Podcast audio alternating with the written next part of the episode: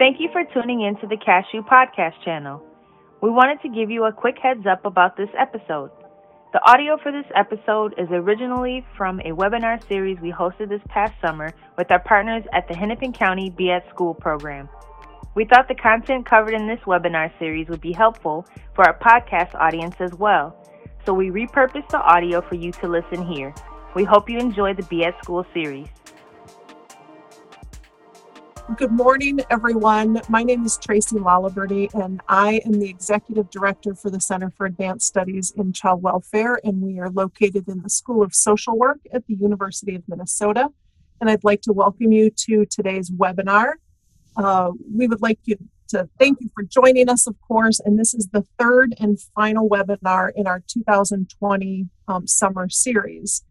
The Center for Advanced Studies in Child Welfare and the Hennepin County Attorney's Office have an ongoing partnership where we bring training opportunities to education and child welfare professionals who work with kids and families around issues of chronic absenteeism. Typically, we meet and we gather together in person, um, and it's a wonderful exchange of interdisciplinary um, work and ideas and problem solving. And this year, we get the opportunity to do things a little bit differently, thank you to COVID. Um, so we've had this 2020 summer series, which has been a three part series. And we've been able to really reach actually a lot more people than we otherwise would have. We've had over 200 people register for each of the three webinars. And today we have over 270 people registered uh, for today's session. So we're very excited about that and really hopeful that it's been helpful for people to be able to hear um, how people are problem solving and, and doing some of their work. I'd like to thank the staff that have worked so hard to make this possible, especially in a quick turnaround and in, in a new venue. Um, really thanking Linda Ritchie at the Hennepin County Attorney's Office and Karina Berry and Nora Lee from the Center for Advanced Studies in Child Welfare. So at this time, I'd like to ask Lori Whittier from the Hennepin County Attorney's Office to say a few words. Good morning, everyone. Thank you, Tracy. I'm Lori Whittier. I'm the managing attorney of the Child Protection Division in the Hennepin County Attorney's Office, which is where our Be at School program sits. On behalf of Hennepin County Attorney Mike Freeman, I would also like to welcome you all to the annual conference and certainly to thank the staff that have put together another great uh, series of webinars. Every year, I'm amazed at the topics and the discussions and how much information we're able to share and learn from each other. So, thank you for that. Um, just a little background our Be at School program is a program that is dedicated to addressing school engagement and attendance issues for kids. So, um, as everyone I'm sure has been um, turned around with the spring and distance learning and the pandemic, uh, it seems we are moving to, into fall with uh, still a lot of uncertainty. So, I hope you all are able to uh, find today's discussion as an opportunity to think about ways of how you can partner um, in your role um, in supporting students. And uh, I hope you get a lot out of the discussion. So thank you again. Enjoy. Thank you, Lori. We've got, we have two speakers today. We've been very fortunate to connect with Commissioner Ricker's office, and the commissioner um, is planning to join us to say a few words to open today. And I'm not sure if she's online yet. I haven't seen her. I'm here. Oh, there she is. She's there. Great. I, well, you know, I'm on multiple screens here, so I'm so glad you just popped up here as a speaker. So, if um, I'm just going to turn it right over to you, and you can say a few words um, to open us up, Commissioner. Sure thing. Thank you so much. I, thank you, Tracy, for pulling this together and the invitation uh, for me to join all of you today uh, to just be among all of you and and know that we share so many of our goals our hopes and dreams for our students across minnesota and and for me to also just be able to um, hang out during the session to just hear some of the work you are doing and um, some of the some of the work you're committed to. Uh, as as we've already stated We've always known that keeping our students engaged in their lessons or their in person or distance learning classrooms uh, is the best way for them to learn, that engagement is key. Uh, we know that for some students, though, attendance is not always consistent. However, instead of punishing students for poor attendance or pursuing truancy actions, we also know we need to go deeper than that. We need to get to the root causes of why students are missing school so that we as educators, supporting agencies, community members, families, we can all help them focus on their learning. That's why last year I asked, or last spring, I asked lawmakers to eliminate truancy actions in the midst of the unprecedented challenges for our students and families and schools that they faced during emergency distance learning. And the legislation came to fruition. Legislators recognized what you and I know and that is the causes of student attendance issues, are often likely not in the student's control or even the family's control. Rather than punishing students and families, we need to ask what is causing students to miss school? Is it the school climate? Does a student not feel welcomed? Are they being bullied? Do they not feel safe? Is it a chronic health condition? Is there something else going on? Is a family member sick? Does a student need to care for younger children while a parent is working? Is the student struggling with their own mental health? Do they need transportation or do they need the technology to go to school? These were questions educators were asking themselves last spring over and over uh, that they carried from their traditional settings into their distance learning setting as again they were trying to get to that engagement which we know is key so these barriers and challenges were not new to distance learning, but we certainly saw them amplified during distance learning. And so we need to address those root causes of student attendance issues because we know their future depends on it.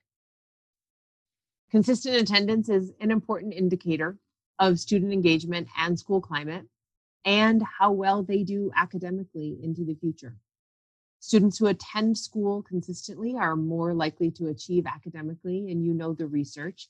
Graduate high school, succeed uh, in a college experience if they've gone on to post secondary. Um, and we know that last spring, the pandemic and other factors com- compounded the challenges our students already faced.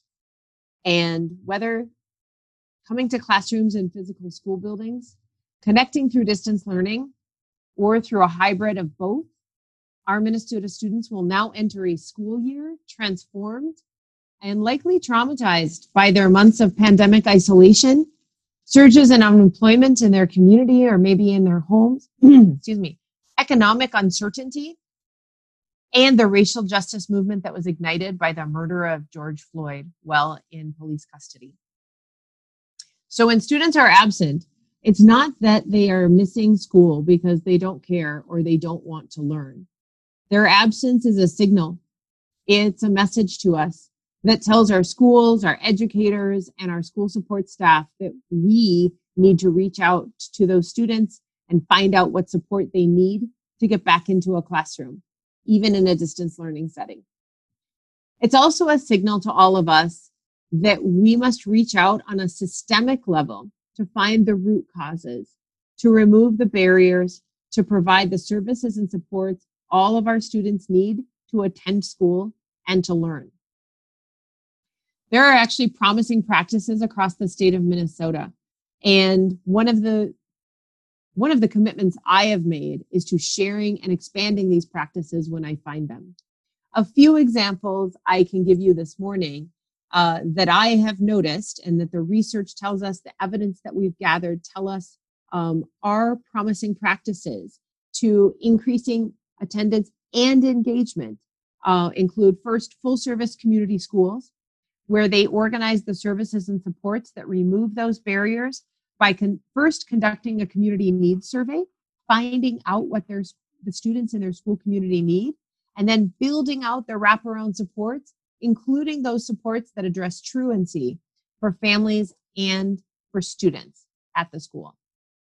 There are also um, evidence based relationship building programs across Minnesota, such as Building Assets Reducing Risks or the BARR Center work that that the building assets reducing work program works to improve student attendance and performance. It has been particularly successful in some of the high schools where I have learned about it, not just improving attendance, but in improving credit attainment and other measures that strengthen a student's path to a high school diploma. Um, I also, in in working with the Office of American Indian Education at the Minnesota Department of Education, the advice that comes from our director, Dr. Jane Harstad, uh, regularly as we think through how to meet the needs of Native American students in our buildings, that the single most important practice schools can include is to utilize their Indian education staff in building positive student and family relationships within the school or district. Building trust is an important foundation to provide any attendance program and building from that foundation into the programming that then we do. Finally, the strongest teaching and learning conditions meet the academic needs of students and the social emotional needs of students and do so in a safe and welcoming environment. That is a key to preventing truancy as well, because it is a key to fostering engagement. That yes, we have to meet the academic needs of students and we have to meet the social emotional needs of students. Those things rely on each other and we have to do so in a safe and welcoming environment.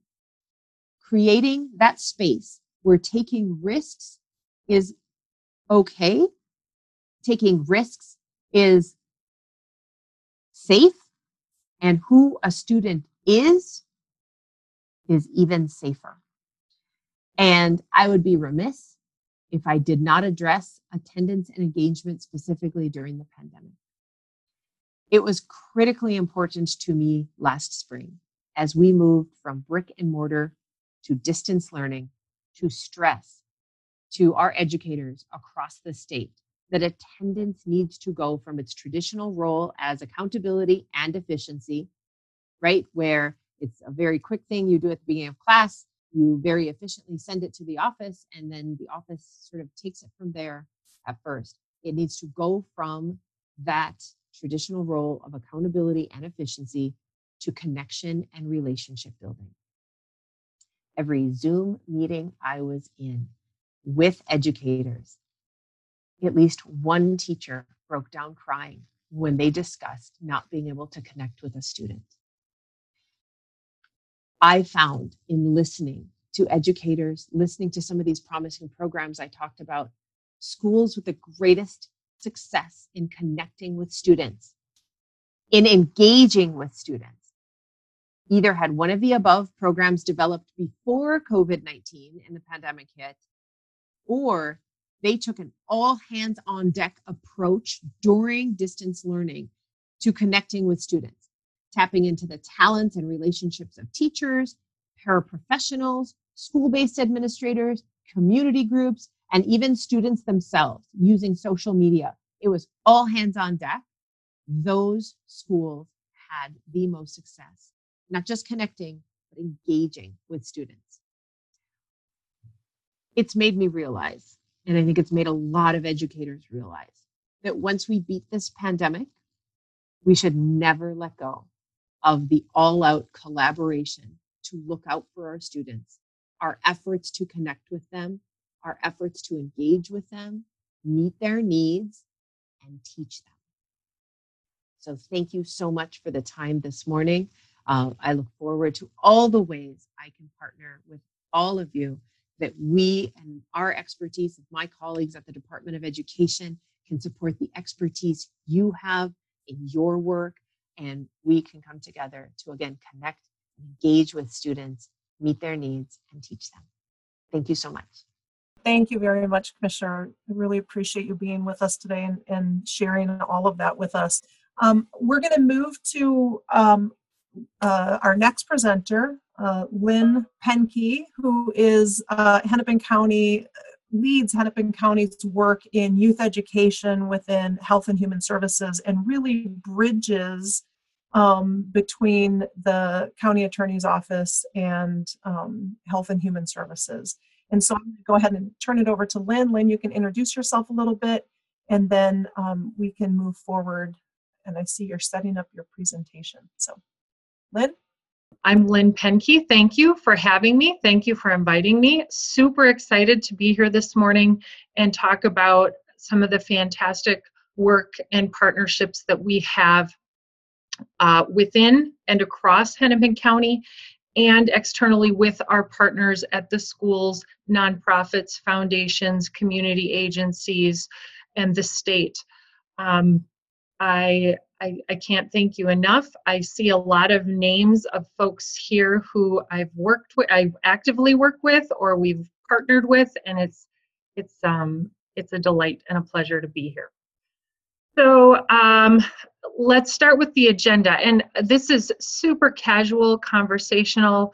Please, I'll I'll try to stay with my talking points and and um, not get too down in the weeds or excited about anything. I'm passionate about the work, but jump in at any time with questions um, or if you want to hear more about something.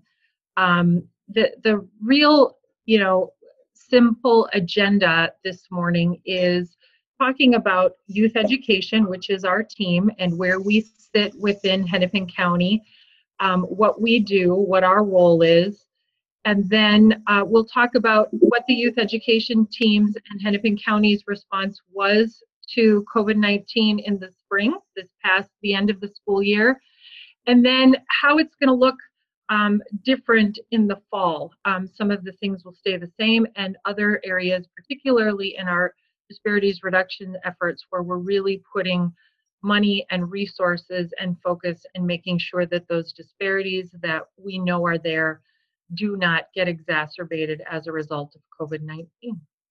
So, a little bit about me. Um, as I as a as I talk about youth education, so I, I I am a Head Start kid. I was a Head Start kid first, and then I got my education in the public school system in very rural Minnesota. I became a teacher myself. Um, I taught in South America for a number of years, and when I came back, um, and landed in social services, I really fell in love with that mission. Um, I have worked for Hennepin County for over 20 years now. And in those 20 years, I've worked across five different departments and I've built a lot of relationships. And those relationships really um, have come to serve me well in this work and leveraging those relationships as we try to build uh, a network and an infrastructure in supporting youth involved in county systems when it comes to their education. So this picture, which is super high level, uh, we call this our framework, our youth education framework. And the age old question that many have asked, and we ask ourselves, uh, people who've been doing this work here at Hennepin County longer than I have, what is our role in education? Where do we fit? Um, and this framework really is that umbrella that encompasses all of the work that happens in education of youth across the many departments in Hennepin County. And I think of it, uh, I, the metaphor of an accordion is one that I use frequently. It stretches and it folds and when it contracts and folds inward that that center of focus for us are the youth involved in non-voluntary services at hennepin county whether that is child welfare juvenile probation um, in some cases be at school truancy um, we we include you know those non-voluntary services in that definition and on any given day in hennepin county that's somewhere between 3,600 and 3,800 kids. Um, but my colleagues at the library or in public health or in other departments at Hennepin County will say, we serve all kids. So then that accordion really stretches. And within that model, we look at what programs and services and efforts do we have to support all kids in Hennepin County. So keeping that in mind and how our infrastructure and our processes and our supports that we have may stretch or fold depending on what we're looking at and uh, what we're focused on. We've got five buckets that we are focused on, and none of them are, are too surprising or will surprise anyone on this call. We want kids ready for kindergarten. We want educational stability in that K through 12 experience, and that is where the Every Student Succeeds Act, as we call it, ESSA, really our work is grounded in that. That third, that blue bucket, is um, we want an integrated education community. And what does that mean? That means as we're playing our part, our role in supporting education for children involved in Hennepin County's services, we want to make sure we are partnering with everyone else, including parents, families, community, and youth. Um, we, we have uh, folks on our team who work with transition age youth or youth who are exiting foster care. We want their voice as well. So we've got a lot of efforts in that blue box around building and, and really intentionally developing integrated education community through those partnerships. We want our youth college and career ready. And then the last one, that gray one, which we almost separated out a little bit in this visual because it it it is an underpinning of all the work and it really spreads across all of those buckets is our our our number one priority around reducing racial disparities um, in education outcomes for all youth. And um, I'll talk more about how we are focusing even more on that and really um, uh, dedicating so many resources during COVID to making sure that those disparities don't get worse. Any questions at this point in the chat, Nora? Can we go back for just a moment? A couple more things I want to say about this framework. This, sorry. this I, framework. I haven't seen any questions. Okay, Great, thank you. Um, so again, our overarching goal within this framework is that alignment. Internally across Hennepin County, many people working in an education related role in that work um, in partnership with schools, with families, communities. We want that alignment internally and then externally as well. How can we do better at coordinating, at collaborating, this model was created by those of us at Hennepin County who sit at what we call our education table um, across all of those different departments early childhood folks, um, workforce development folks, our transition age youth count, uh, coordinator, everyone coming together to say, how do we do this work together? So, the two areas where the youth education team uh, the team that I'm part of focuses really the most of our time is around what what what was that second bucket and the third one's educational stability and integrated education community. And what does that look like practically and tactically day to day?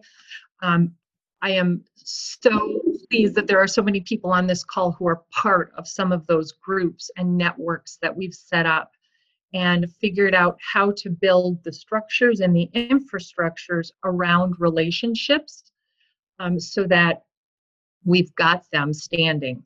Um, with the ESSA work, which is around educational stability, we have what are called ESSA convenings a couple times a year, where we invite every single point of contact for ESSA for every school in Hennepin County, as well as surrounding uh, school districts in other counties where our youth and out of home placement might be, we bring them to the table. Um, this fall, it'll be a virtual table, but we bring them to the table, and then we've also got our colleagues in child welfare, in Be at School, in early childhood at the table as well. And we talk through what are the tools and templates that we need from each other what is the documentation, what are the communication protocols that we need to ensure that we're making those best interest determination, that we are reducing the number of days of educational instability that can happen as a result of a change in placement for a child. That's one um, where in all of these, it, it's been tremendously uh, helpful, successful to bring people together and just talk about our work. The education system is huge and complex, whether it's special ed law or um, you know the work that student support specialists do, uh, 504s and IEPs and and so many other things, uh, school-based mental health, and then the work that we have at the county, at Hennepin County, and our system is just massive. Trying to navigate and figure out how to coordinate those services can be daunting and really frustrated. So, in all of these groups, we've figured out how to build intentionality and structure into relationships and, and learn more about each other's work, which I think, uh, I certainly hope many would agree, we've been quite successful at doing that. Another example of that is our county school consultation group with a couple of the bigger school districts. We have you know, there, there was uh, a consensus that there are systemic barriers and barriers in our systems that it just becomes really difficult to coordinate service. And so once a month, we have different folks cross functionally from those schools and different staff cross functionally from Hennepin County come together. And perhaps it is a deep dive consultation on one individual child and using that you know figuring out where are we stuck how can we get creative what interventions have been tried and what could be tried uh, to really help with the educational engagement and success for this kiddo and then through that really looking at what are our systems barriers and where are we getting stuck. So that group um, meets monthly and uh, depending on you know who's at the table or who um, what the nature of the consult is we can bring in anyone from the county attorney's office to juvenile probation to children's mental health um, i've talked about our transition aged youth coordinator um, we have services through contracted agencies, we'll bring them in as well. And then it can be a third grade teacher, a school social worker, guidance counselor, assistant principal, whoever the people are who really are in the best position to coordinate and um, and and really partner with us in how can we how can we work together on this. Our county school communication group works at a bit different level because that's the other thing all of these structures um, and these partnerships we've really worked hard to make sure that they are at all levels of the organization so uh, on the one hand we've got regular standing commissioners and superintendents meeting that happen a couple of times a year and on the other end we've got hey we've got to you know get on a phone call and grab that school social worker and that caseworker at Hennepin County along with that classroom teacher and really coordinate and figure out what's going on with an individual kiddo and parent as well. Um, the county school communication group sits more at a middle level.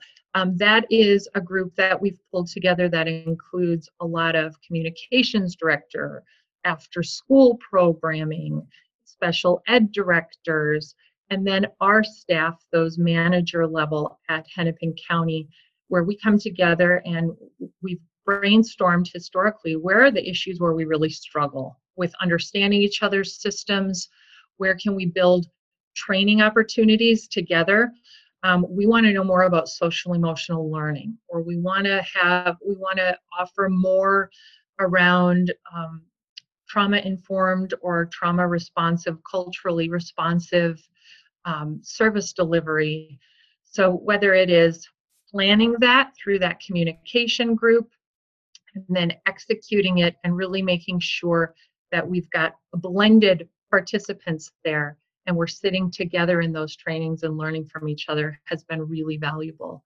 Uh, surrogate parent is the one that I still feel so overwhelmed by trying to understand the the intricacies of that. And so we pull together those subject matter experts and really working coordination on that.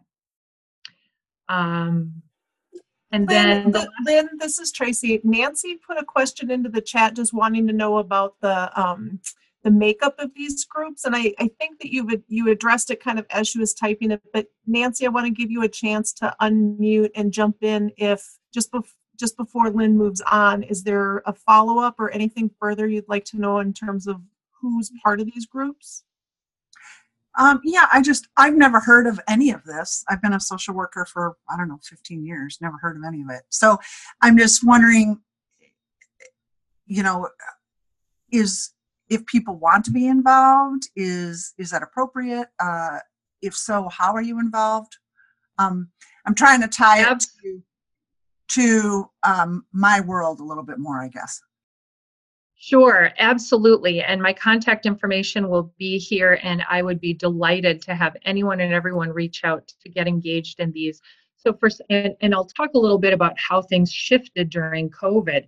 So, a lot of these, which were work groups, you know, there might be one formal representative from a school, or there might be one person who's a subject matter expert from another school to have 23 independent school districts and 50 charters at the table um, doesn't necessarily make a work group you know? So so it's again that stretching and folding depending on what it is. But as we moved into covid and it was whoa we need to get more voices. We've got to be able to disseminate information faster and quicker. Um, things shifted and i'll talk about that in just a moment. The last thing i want to talk about on here are partnership consultations and that is new territory um, we're just figuring out um, and and working and it's very exciting. We've got a lot of tools in our toolkit as um, as a child welfare agency whether it is family group conferencing or a tool called safe and connected. Different tools we use to really look at strengths based approach deep dive uh, consultation and um, you know figuring out what are the right interventions not just for a child around education but that whole family and partnership consultations is our starting to work again with school partners and with families to say what if we do this together in coordination? Um, what would it look like for you parent to see us as your support team? And um, where there is you know opportunities with a child who might be struggling with educational stability or educational engagement what can it look like where we come together? And uh, and those we've done a few of those and it's been really successful and um, has helped break down some of those barriers in terms of what services might be provided at school what interventions is hennepin county um, trying and how do we bridge those and really provide that um, transparency and understanding and clarity and partnership for for parents and families and and and empower them in that coordination of services. So all of that you know chatting that rambling that i did about all these different groups and partnerships and ways that we have have been able to stand up and and build focused intentional structure around the partnerships, it all paid off when COVID hit because we knew who the people were. We knew how we interacted with them. We knew what relationships we had. And we were able to really lean on those quickly. The first thing we did is we took all of those different distribution lists at all levels, all functions across all of our organizations, both county and school, and we said, let's just open up a Zoom call on a house Thursday, Thursday morning, 8 a.m. Everyone's at home. Jump on and let's just get our heads together. Let's talk about where we're at, if we've figured out any answers yet, what we're planning, what we know, what we don't know, the things we're most worried about. We did that once a week for the first few weeks, and it was just a very informal round robin of oh my gosh we've got to you know we need to know what the food supports are we need to know what our like figuring out what the gaps were and then our team moving really fast to try and pull those together and pull it together and then spit it back out to folks, um, collecting resources across all of Hennepin County that we could then share with our staff at Hennepin County and school partners. Well, those partnership calls, um, which by the way, I think we're close to 500 people on the email list to those who can jump on the call at any time. Um, they started to evolve in ways that um, were just so um, meaningful we started to hear really what the needs were we just we don't know uh, what we heard from so many of our school partners was we don't know what child welfare is doing right now or how they're working with families during this pandemic. Are they going out to homes? Uh, how often are they checking in with families? Um, and the converse happened as well. Our staff wondering how are school social workers finding families that they haven't been able to identify? Or how are they engaging folks where connectivity might be an issue? They might be homeless and highly mobile and so we started to we started to to build those calls based on what the themes were and i would say that over the um, over the course of eight weeks, we probably did eight. We turned those partnership calls into webinars. We had one that was all about housing, and we pulled in the different folks working with shelter and um, you know what grant opportunities what is what does the housing landscape look like right now during covid the one that i think had the best attendance and the most people call in for was ask a school social worker um, and that one, I still get a smile and feel so good about the connections and relationships that were made there.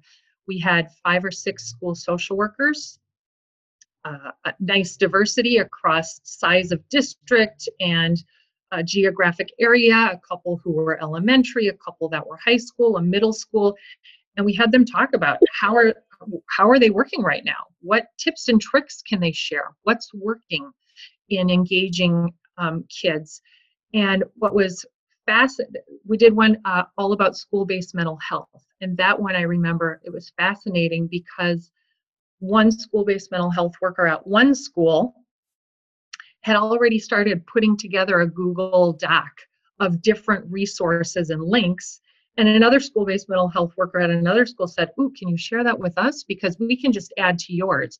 And so those structures allowed for new you know new opportunities to really share resources and connect in ways that might not have been there before and certainly um, were a struggle when everyone was scrambling as the pandemic unfolded uh, we had one called ask a probation officer we did one that was about be at school we had a few um, that were scheduled that had to be canceled because of the way the spring unfolded. Um, and we intend to continue with those now in the fall. As school kicks off, we'll get those going. We sent out a survey to the folks who who were on those calls last year saying, what was helpful about them? What do you want us to focus on this year? And so we'll probably do every other one. We'll find the right frequency, the right timing, the right subject, and some of them will just be open calls, jump on the call. Um, I happen to um, have in my network of contacts a teacher who was a teacher of the year a few years ago and has a huge social media presence. And I asked him if he would just tweet out to his network on Twitter, um, you know, what sorts of tips and tricks might people have and if they want to jump on this call to share and we got some some new folks added to that distribution list that would certainly not have been in our traditional networks. That was really fun as well. Um, all of those other standard meetings those communication groups and the consultation groups that i talked about those shifted. And we were able to shift them really quickly. What was a standing meeting at a physical location downtown on the first Monday of every month turned into a hey, let's pick up Wednesday and Friday, 8 a.m. We'll jump on for a quick 15 minute call. um, in some ways it was quite liberating because rather than finding a time when everyone could drive to a physical location and make the cut, virtual has um, has enabled a lot of us to just very quickly jump on, see each other, um, talk through what we need, troubleshoot something, and get those results. The resource sharing and information that happened during that time, oh man, uh, I think some of the folks on my team would, you know, probably still are reeling from the work that was involved with collecting and collating and trying to get a handle on those resources, keeping it live and up to date, and then trying to spit that back out to folks so that it was usable. Um, uh, it was a, a labor of love, and we're still figuring out. We know that resources for the fall will have shifted and still figuring out what will be helpful to folks what sort of resources do they have that they want to share and we can be the hub amongst those spokes uh, and then the last thing uh, around devices, we knew from from everyone in this this partnership, our folks across Hennepin County internally to our agency, and from our school partners that there were kids who had gaps. We knew that the schools were moving as fast as they could and frantically trying to get devices and hotspots into the hands of kids who could not access distance learning. And um, we also, it's not lost on me, uh, probably not lost on any of us, that the same kids that were the hardest to locate, to get that device to them, um, are, are the ones who experience the greatest disparities, right? Whether it's a language barrier or they are homeless and highly mobile or whatever the issue is that was prohibiting contact um, and delivery of a device. And so we were able, through our staff, because our staff are interacting with these families regularly, we were able to pretty quickly coordinate and identify, you know, who are the kids involved in county services who don't have a device, and let's get hustling on that. And so we became a little mini IT shop very quickly and started um, working really quickly in coordination with our school partners and families to get those devices out. Um, we also got a grant from uh, one of our foundations here in the community, which allowed us to put devices into the shelters so that if a child has to spend time in shelter, um, they are able to access school right away. Those days of waiting for transportation to get them back to their school of origin and all of that, I'm really excited about the potential no matter what happens with back to school. Um, no child should have to miss any school or that lack of, of connectivity. So now switching gears and looking towards the fall, what's going to change? So the, the work that I just talked about that the youth education team supports internally and externally really won't change much. But what's really exciting is that um, through the CARES money that Hennepin County is receiving and some of the board action requests that we have appropriated some of that money to supporting distance learning and education, that is going to look and hopefully feel different in the fall. Disparities reduction, I'll take a step back for those of you who are not in Hennepin County. Um, we have, the county has been uh, focused a, a very concerted effort on reducing disparities, some of the worst racial disparities in the nation. Um, this has been a multi-year effort. And this, what we call the gears diagram, really shows how the different domains of where uh, our residents may experience disparities are connected. And you know, just like in um, in any sort of machinery, you turn one gear and the rest will turn as well. You get some gravel in the gears, they're all going to get jammed up and nothing's going to turn it's not a mistake or it's not an accident that education is first. We know that education is that gear that turns the rest um, and, and really impacts well-being for all of our residents. So within that, um, we have at Hennepin County created a disparity uh, a disparities reduction line of business. We have an assistant county administrator, Chester Cooper, who oversees that line of business with dedicated resources and, and dedicated resources focused on reducing disparities in education. What that means for the fall is that CARES dollars have been dedicated to the support of distance learning. And uh, that, that will show up in two different ways.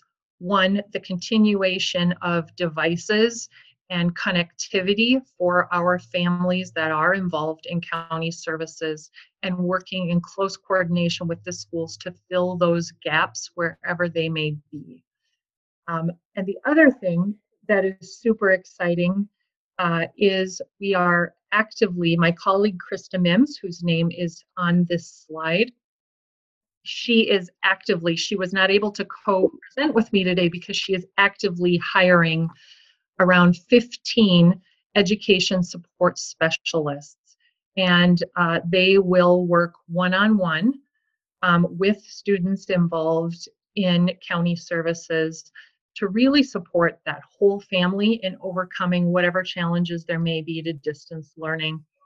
Um, it's that support outside of school that can assess what the barriers are, provide or connect to community services.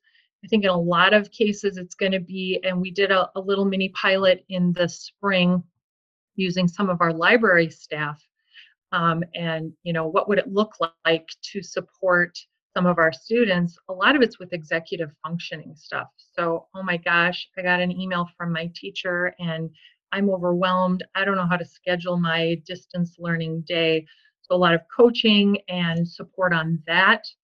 Uh, and, and, teaching some advocacy and other self skills so that kids and families really feel empowered during this time.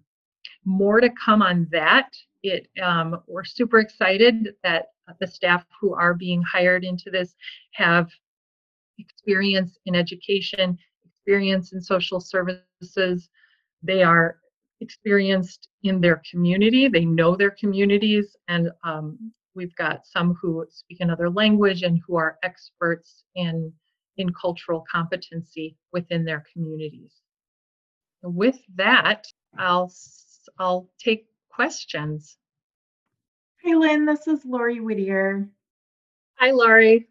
Hi. I had a quick question about the education support specialists. Uh, is there a plan as far as what's are they going to be working with certain school districts or certain areas within the county? Or how will how would we know you know kind of how who to reach out to i guess? Yeah a, a great question and i think we are still figuring that out actively. Um, it, part of it depends on you know it's I, I, think of like the war boards that teachers are putting together right now to figure out which kids are going to go in which classroom and what criteria puts them. I think that Krista uh, is going to be going through some of those same efforts um, and uh, really figuring out who connects where. So I, I, I can't share more than it's actively being figured out right now. Lynn, we have a question from Jessica Thule.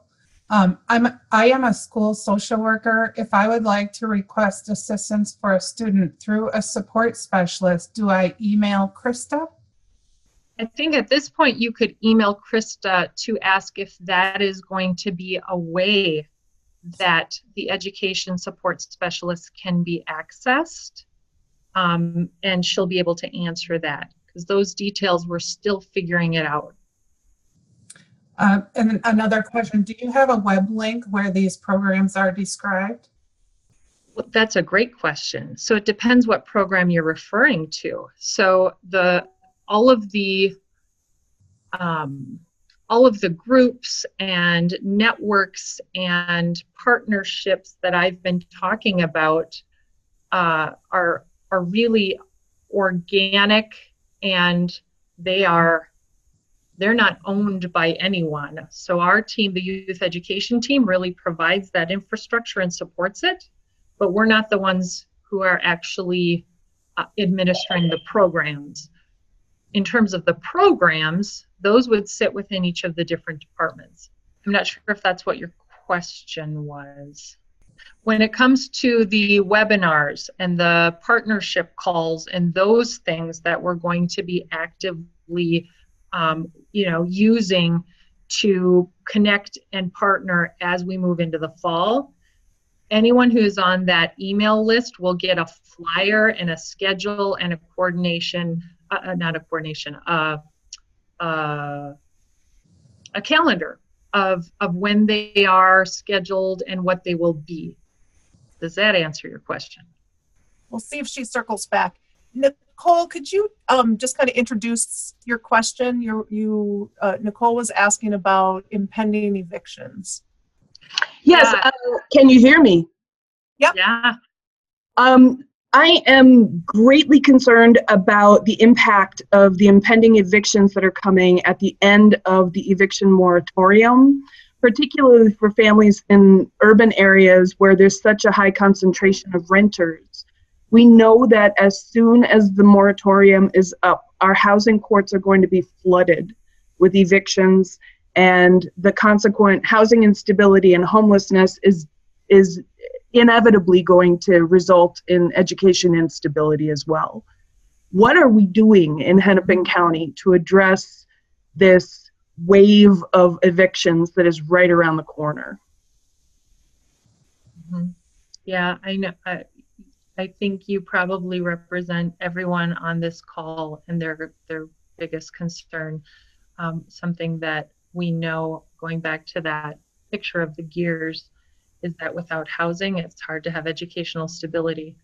Um, that is a webinar topic that we are absolutely, it's going to be one of the first ones we do this fall because it's it's on the minds of every school social worker and um, we will have some of the folks working in the housing area coming to talk about what things look like for the fall and um, and I'll make sure that we get that information out. Okay, I'm looking at how do we get on the email list to be notified about the upcoming webinars. You can email me, we'll get you added to the list, absolutely. I'm looking at the comment from Amanda. I work for an online school. So school as we know it is not changing much, but our enrollment numbers have increased for this year. In the spring, we stopped making is this something that is still on hold, or should we be making referrals since school hasn't necessarily changed much for us online? That's a be at school question. Lori, are you still on the phone? I am. We are going to be taking the COVID referrals as we were in the spring. So we want to try to do an early intervention as best we can. And the hope is that we can help identify what the issue is or the barrier is and grab it quickly and resolve the issue for the family. Um, if anyone else from the Be at School team wants to jump in to give um, a more complete response, please feel free to do so. You know, Lori, since since you're there, um, there's also been a couple comments in here in terms of uh, asking for suggestions regarding court action. Um, Kelly was one person wondering about that, and I think um, earlier in the chat somebody else had been asking about that as well. Um, so I, am not quite sure there's enough context in the question. Kelly, do you want to, to jump on and, and give some context so Lori can help answer your question? Sure. So we currently have um, a number of cases that remain in court prior to COVID 19. Um, and then our program is structured um, to continue allowing petitions. I know some places aren't so. So I'm just wondering how we can better serve our, our families when they are engaged with court during this COVID 19 time.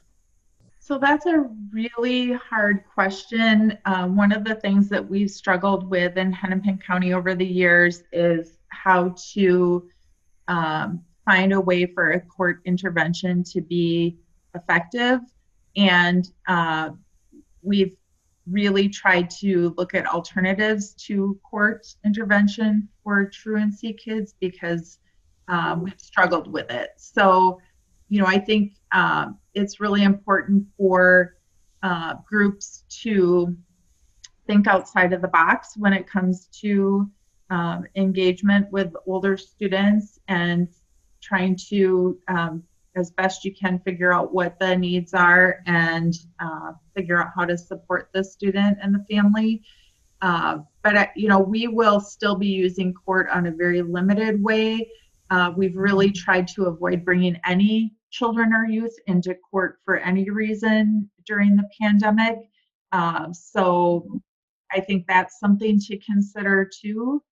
Uh, but I don't know, again, if anyone else from the team wants to jump in, you know, please do so. Yeah, this is Kim Momaday. Um, I also work on the Be at School team uh, for the county attorney's office.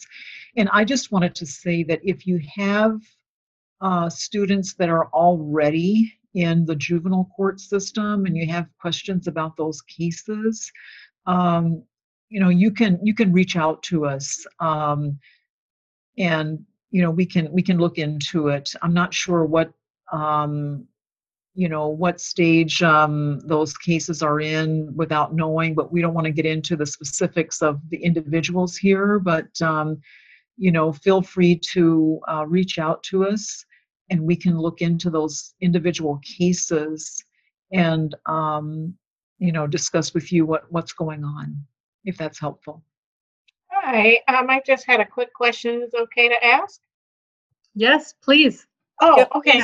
Um, one is um, for scholars who um, you know um, don't have proper transportation. I know they get transportation to and from school but in those um, emergency situations, as far as getting sick and things like that, is there any provisions, um, uh, you know, like an emergency line, you know, so that there's some type of transportation um, given to our scholars with that?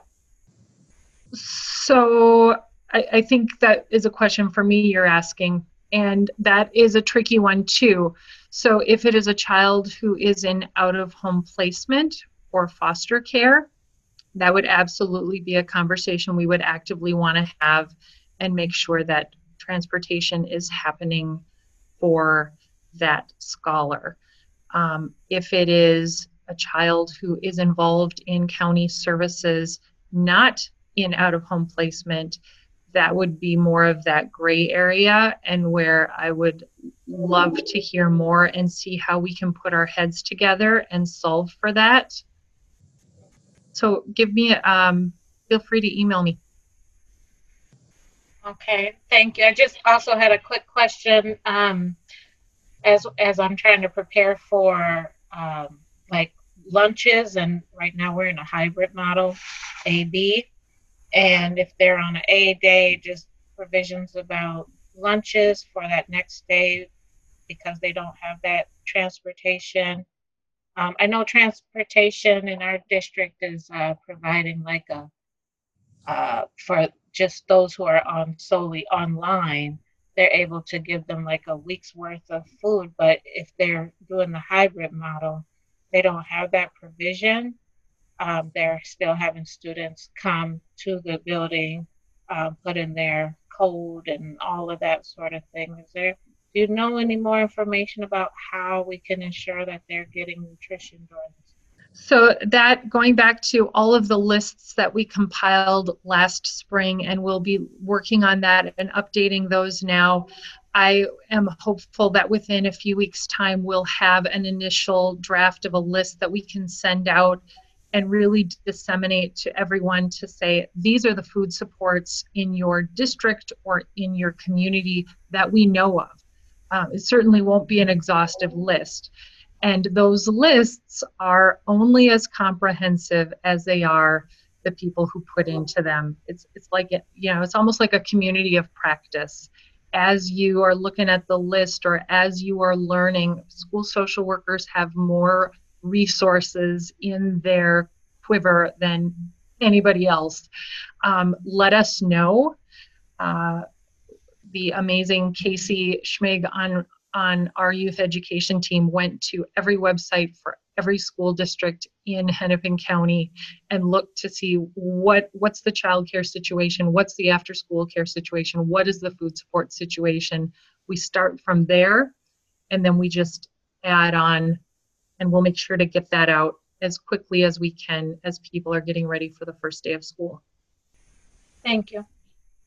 Um, I want to take a chance to again just thank everybody for attending. I know people are are, are logging off and going to other things um, as they need to, um, but a quick thank you for all the the attendees for participating, Lynn for speaking, and the, the commissioner I think maybe has logged off at this point, um, but also to our partners at Hennepin County Attorney's Office. Um, it is a truly great partnership that we've been able to continue to do this year after year. And I know participants talk about it and really appreciate it. So thank you for that partnership. Um, and to Nora, who supported our technology on all three of these webinars and really kind of kept us afloat. So thank you again, um, Lynn and everybody else, and have a wonderful rest of your day. This podcast was supported in part by a grant from the Minnesota Department of Human Services Children and Family Services Division.